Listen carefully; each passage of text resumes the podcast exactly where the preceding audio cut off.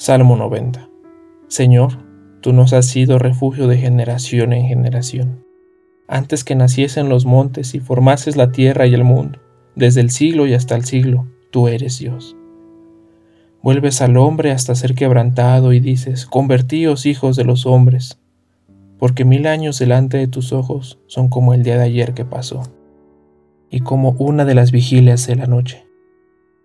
Los arrebatas como un torrente de aguas son como un sueño, como la hierba que crece en la mañana. En la mañana florece y crece, y a la tarde es cortada y se seca. Porque con furor somos consumidos, y con tu ira somos turbados. Pusiste nuestras maldades delante de ti, nuestros hierros a la luz de tu rostro. Porque todos nuestros días declinan a causa de tu ira Acabamos nuestros años como un pensamiento. Los días de nuestra edad son 70 años, y si en los más robustos son 80 años. Con todo, su fortaleza es molestia y trabajo, porque pronto pasan y volamos. ¿Quién conoce el poder de tu ira y tu indignación según que debe ser temido? Enséñanos de tal modo a contar nuestros días que traigamos al corazón sabiduría.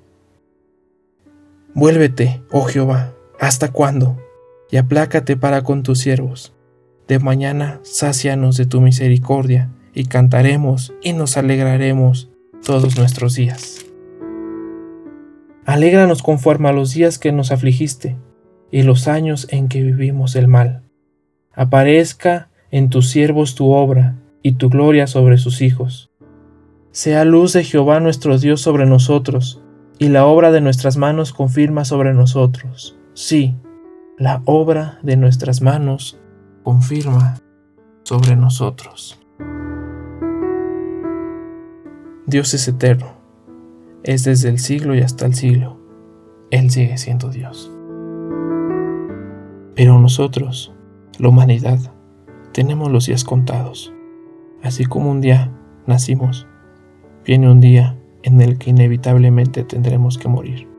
Esa es nuestra naturaleza somos mortales, que un día vemos resplandecer el sol y al siguiente vemos cómo éste se oculta. Debemos aprender a vivir nuestros días confiando en Dios. Que Él sea quien nos enseñe a contarlos de tal manera que traigamos sabiduría, que los podamos disfrutar, porque la vida se nos escapa en un abrir y un cerrar de ojos. Cada momento cada día, cada segundo, es por gracia y misericordia de Dios. Él es quien nos otorga la vida. Vivamos para Él. Que cada respirar, cuando inhalemos y exhalemos,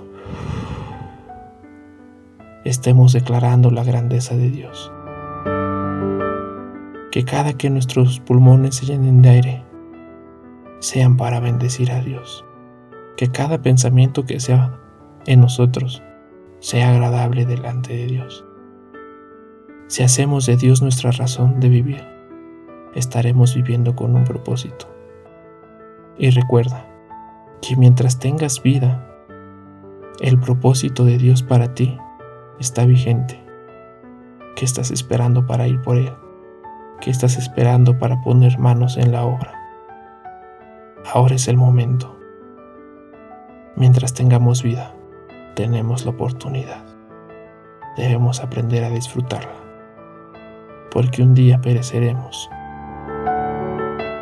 Pero en ese día, que no esté todo perdido, que sabremos que esta vida se ha acabado, pero es que estemos listos para vivir con Dios por la eternidad. Pasar a la vida después de la vida y no a la muerte después de la vida.